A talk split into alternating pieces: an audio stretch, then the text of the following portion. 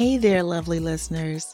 Are you ready to embark on a journey that will transform your life, your faith, and your perspective on spirituality?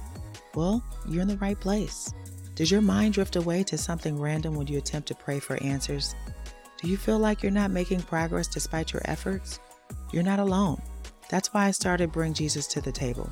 In this podcast, I'll be sharing my own experiences with being a church girl and going rogue and how I'm currently building up my relationship with Jesus. This show is meant to help other women find their way as I find mine. As the podcast progresses, I will be inviting seasoned guests who will share insight on how they've overcome similar struggles.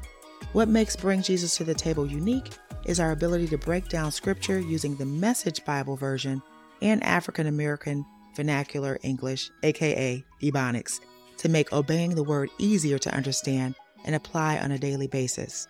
All women are invited to join me on this journey to stop bumping our heads and to start reaping the successes on earth that God has in store for us.